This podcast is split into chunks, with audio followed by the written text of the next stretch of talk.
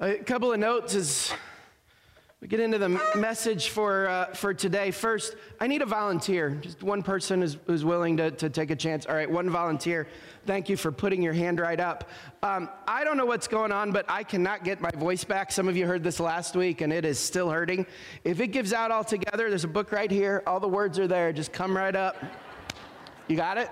He's ready we're going to try and make it through.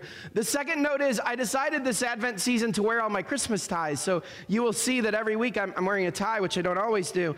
Um, I picked out this one today because I love this tie. It's fun. I've had it a long time. And it plays music. Can you like hear it playing music? Which is really fun, but I forgot, and I've known this from past years. I actually don't usually wear it on Sundays because I talk with my hands, and when I bump it, it plays music. And so if it's interrupted by this strange beeping sound, it's a like 1990s Christmas tie, just so you know.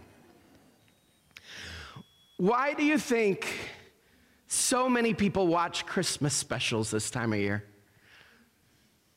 Right, what, what, what, drives us to, to watch Christmas specials or plug in our favorite Christmas movies? Some families have, you know, these traditions. They, they watch the Christmas movies. And my hunch is that if you ask those who love the movies and the, and the Christmas TV classics, they would probably say something about getting into the spirit of the season. Right? We do this because it helps our family get into the spirit of the season, or it, or it gets us into the right mood, or, or it's getting us ready for Christmas. This month, we're kind of playing with that idea with this sermon series, a Clay Christmas special, and thinking about so, with this idea, what does it look like to prepare ourselves? That's how we kind of prepare emotion, emotionally and secularly for Christmas, but what does it look like to prepare spiritually for this most important, one of the most important holidays in our tradition? Right?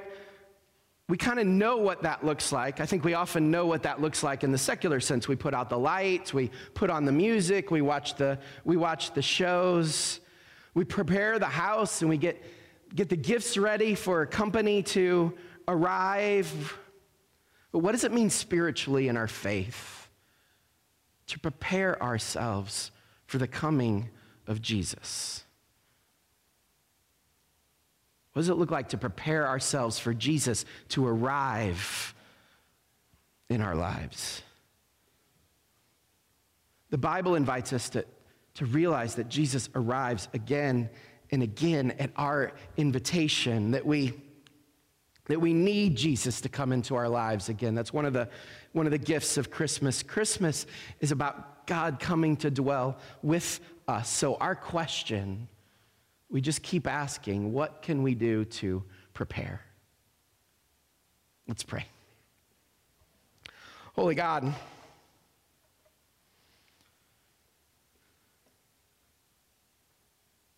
may our thoughts and our worship today lead us into deeper relationship with you. Prepare us for this holiday to come and deepen our relationship with Jesus. In Jesus' name we pray. Amen. So, we've been using the Christmas classics as a doorway to examine themes and ideas in the Bible today, we're going to turn to a movie that plays over and over again every year. This was a movie that you may not know this, it was not a box office smash. In fact, it was a bit of a failure in the box office. It, it had a net loss of half a million dollars, which was a lot of money in its time. It got mixed reviews in its initial release. Its lead actor had just returned from World War II, and some said the movie was too sentimental and optimistic in light of the post war feelings. Anybody know what movie we're talking about?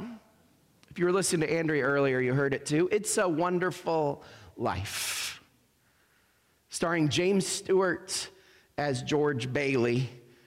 Right? George Bailey is this good guy, but George Bailey is tired and nothing seems to be going his way and he feels like he is, is trying to do good but he isn't making a difference and he is ready to give up anybody ever felt that way trying to do good but ready to give up in the movie we follow George's life and trials right up to the point where he's ready to give up. And in that moment, he's visited by an angel named Clarence.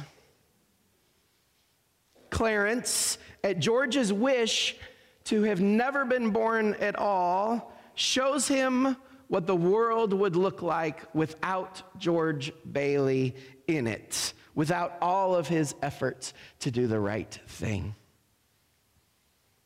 Now, a big spoiler alert. We're going to jump to the end of the movie.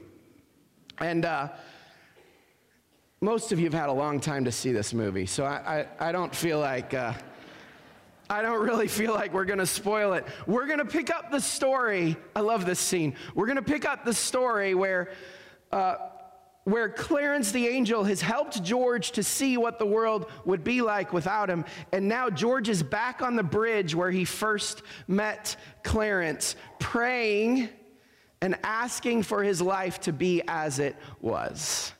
Take a look. What the Sam Hill you yelling for, George? You...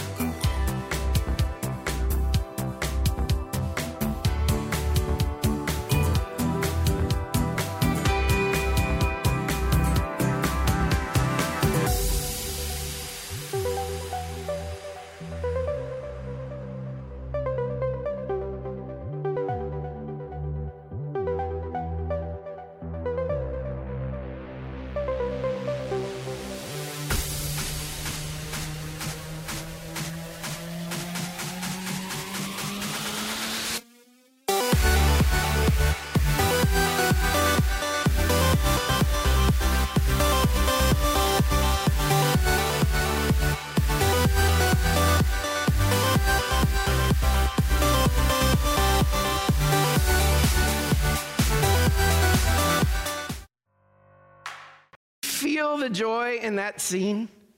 This is a, this is a movie that went from a box office failure to being on the, on, in the lists of somewhere between 10 and 25 greatest movies of all time. And we might ask why, but I think it's because of this. I think it's because it taps into something that, I mean, that, there are tears out there. I'd feel it in myself, right? There's just this exuberant sense of, of joy. And think about this joy for just a moment. This scene in particular has struck me over the, over the years because of this intense celebration of the gift of life. Not, Note, not the life where everything works out as planned, although it's going to get to that. In this moment, in this moment, not everything is going to the, a plan. George is pretty sure he's going to jail in this moment, right? He's lost a bunch of money in this moment. Life is not without challenges, and yet such incredible joy. Where does joy like this come from? Right? How do we tap into a joy like this? Is it real? Or is it just something in the movies? I think we associate joy with things going our way.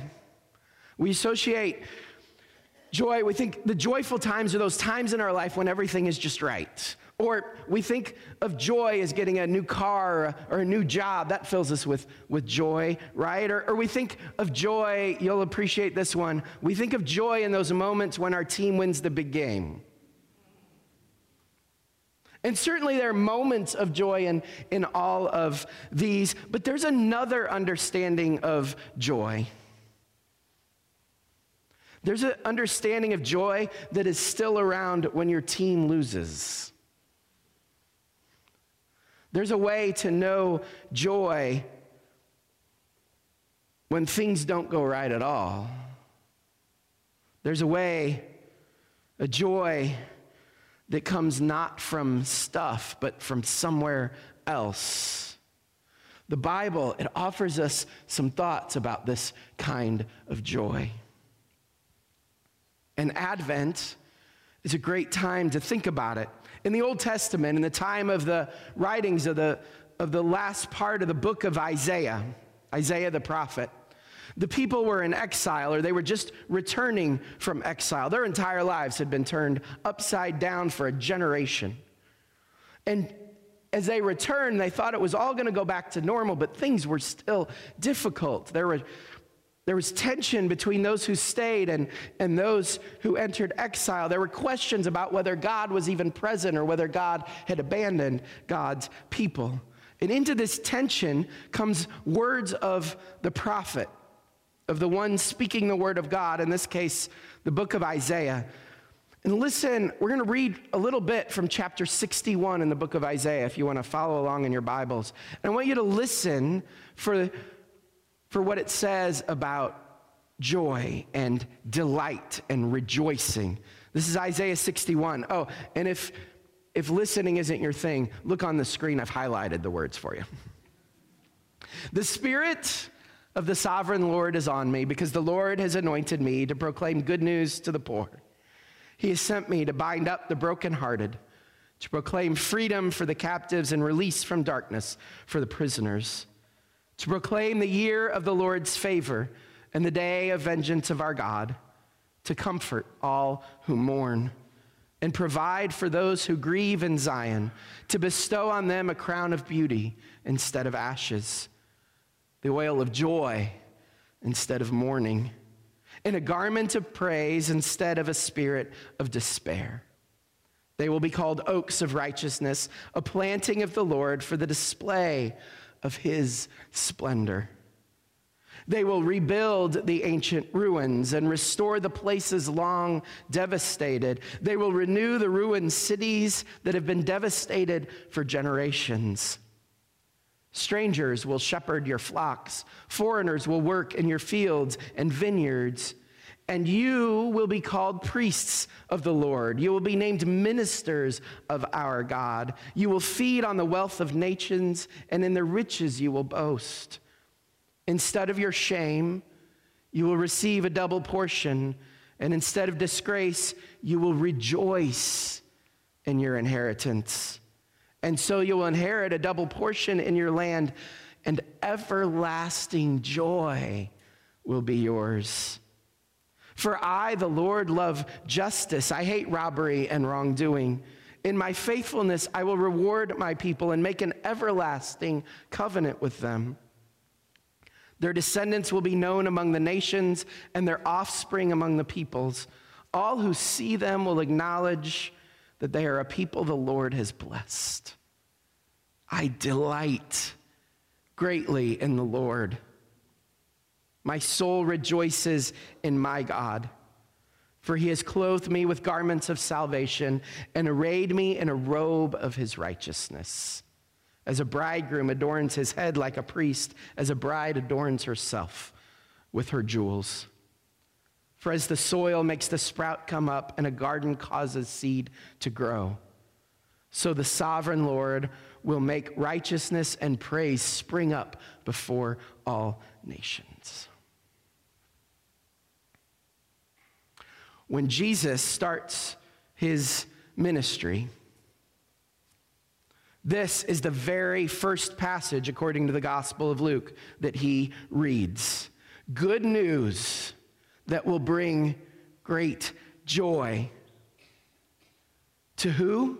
Did you notice who the, the joy is for in this? The joy is for the poor and the, the brokenhearted, for those who mourn, for those who are shackled, who feel stuck in the dark. What kind of joy? Well, It says this is an everlasting joy that's being promised by God, a kind of, a kind of joy that is never going to fade. How can one experience this joy?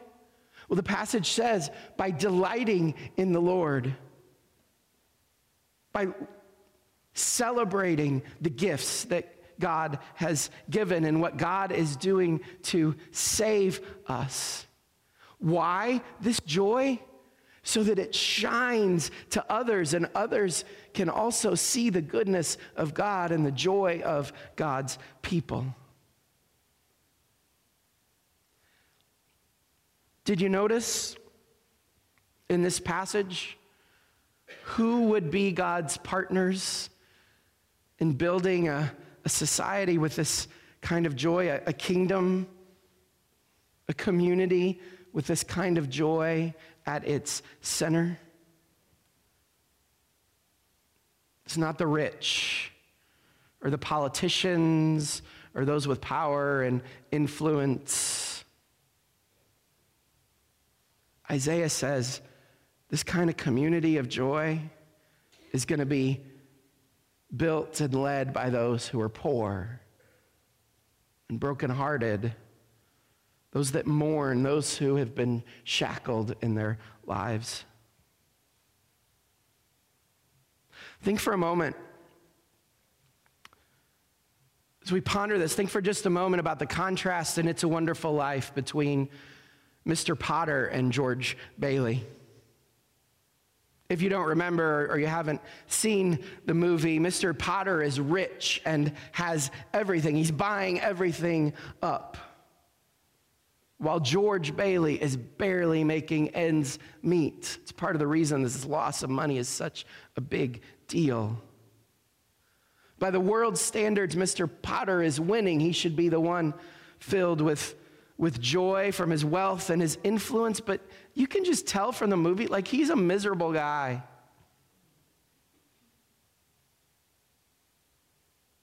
And we know, as the viewer of this movie, that the kind of community the people desire, the kind where joy is experienced, is the kind that is led by the George Baileys of the world, right?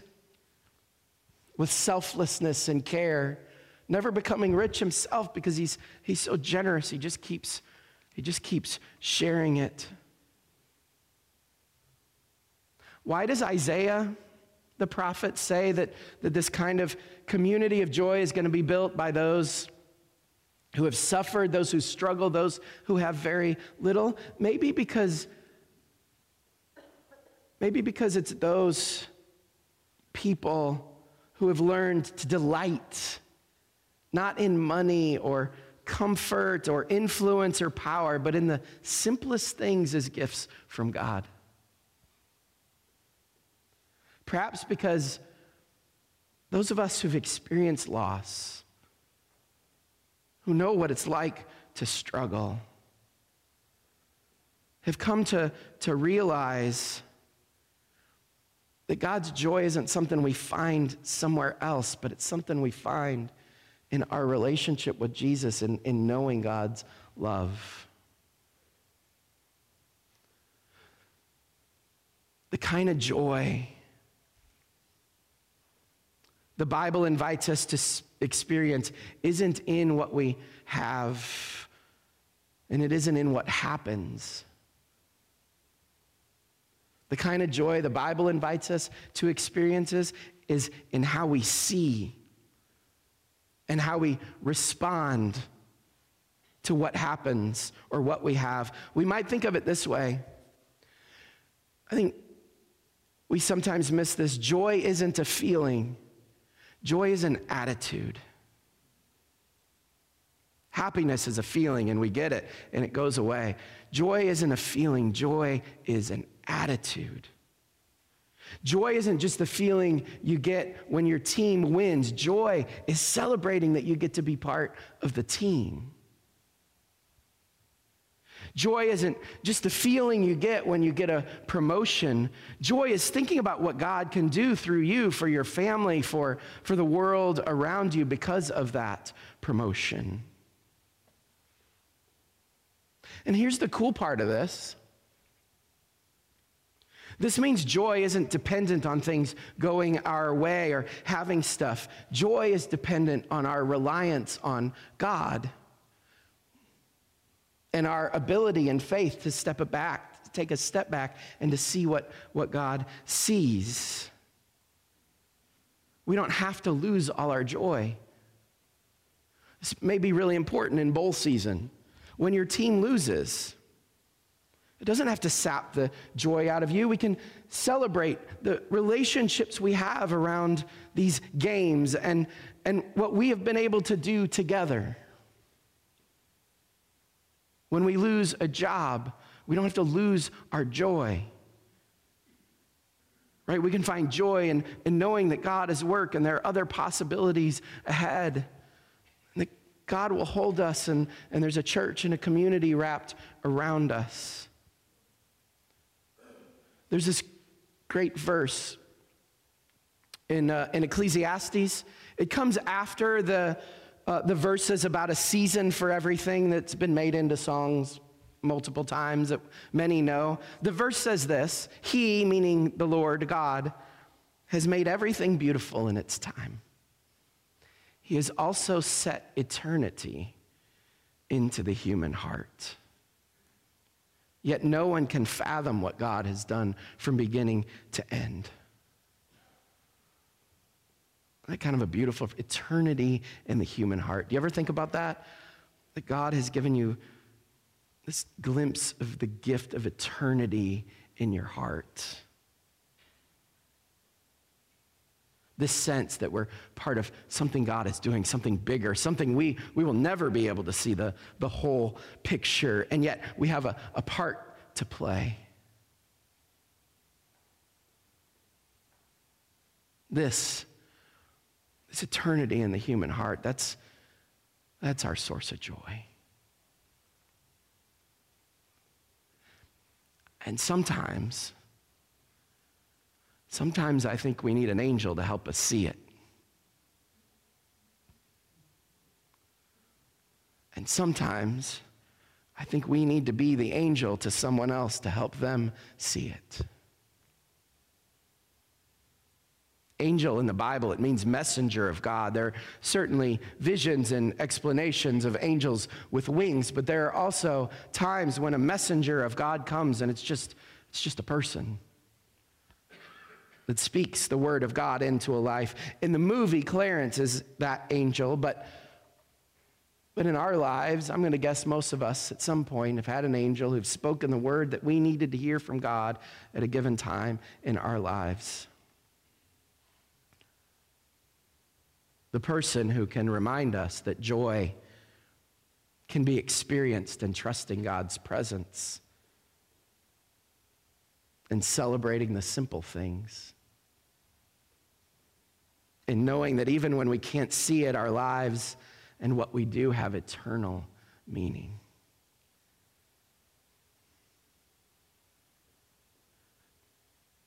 At the heart of it all, God invites us to see what God sees. To tap into this eternity into our heart, to see what God sees, and to be people of contagious joy.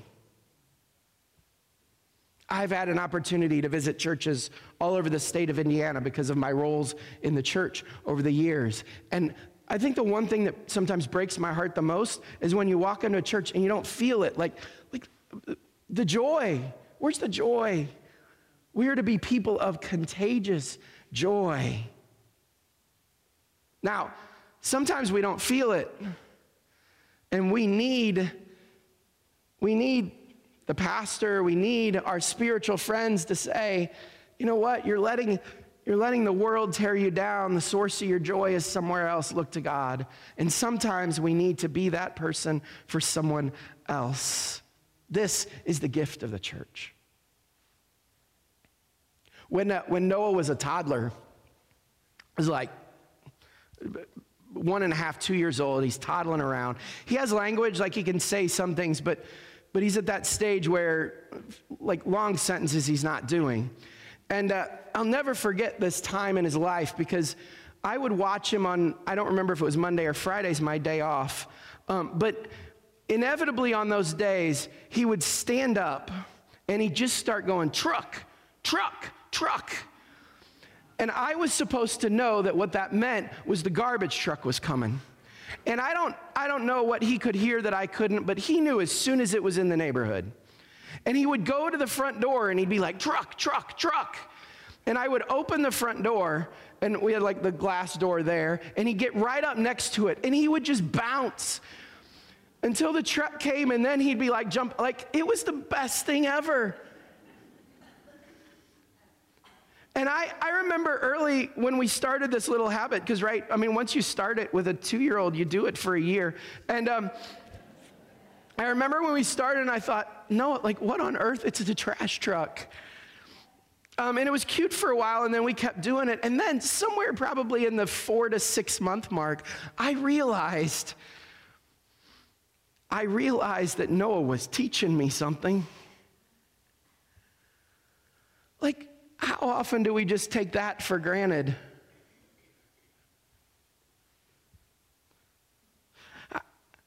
I realized one day that this two year old is showing me something that I've missed. That trash truck is a gift. Because if we think about the alternative, that's not fun. The people working on that trash truck are a gift. We should all be this joyful. Right? This too is a gift to be celebrated. Joy isn't a isn't just a feeling, joy is an attitude. It's giving thanks, it's celebrating every gift that God has given us. Have you ever tried this? Like I'm gonna I'm gonna challenge you at the end, but have you ever tried just writing down a list of, of the little things that you take for granted that should bring you joy? I think that's why we love the scene of George so much right? He's been given this gift of seeing the eternity, how his life is connected to eternity, eternity in his heart. And he just goes running through the streets, like celebrating every little thing his crashed car, the fact that he has a life so he'll be arrested for doing what, what is really the right thing. Like, like this is the gift of of joy is seeing God at work even when nothing's going right. How can we prepare for the coming of Jesus? Oh, we can trust in God's power to redeem anything. We talked about that a couple weeks ago. We put our hope there. And we can examine our hearts and, and reorient them toward God when, they're, when our hearts are pointed somewhere else or closed. And today, we hear an invitation to start looking for joy, not with everything going according to plan this holiday, but what if instead we looked for joy in the little moments and the things that make us smile? And the little things we haven't paid attention to before that we, we too often take for granted, but that make our lives better. What if we looked for it in every relationship that is a gift from God in our lives? What would it look like if we, like the children around us, experienced delight in the midst of our blessings? So today, I just want to offer a really tangible step to prepare for Christmas. Take just a moment, take 10 or 15 minutes today. It doesn't have to take you more than that. You're getting Christmas ready and you're worried about your shopping list, and you, you, we all have 100 million things going on in our lives. Just take 10 or 15 minutes and do it today so you don't forget. And just, just create a little list of things that bring you joy or things that you're thankful for that should be bringing you joy that you've long since just begun taking for granted. Just create that list and give thanks to God. And if you're feeling, if you're really feeling it, like throw up your hands and shout Merry Christmas, like George Bailey. And just let that joy carry through you this day and into this season ahead. Amen.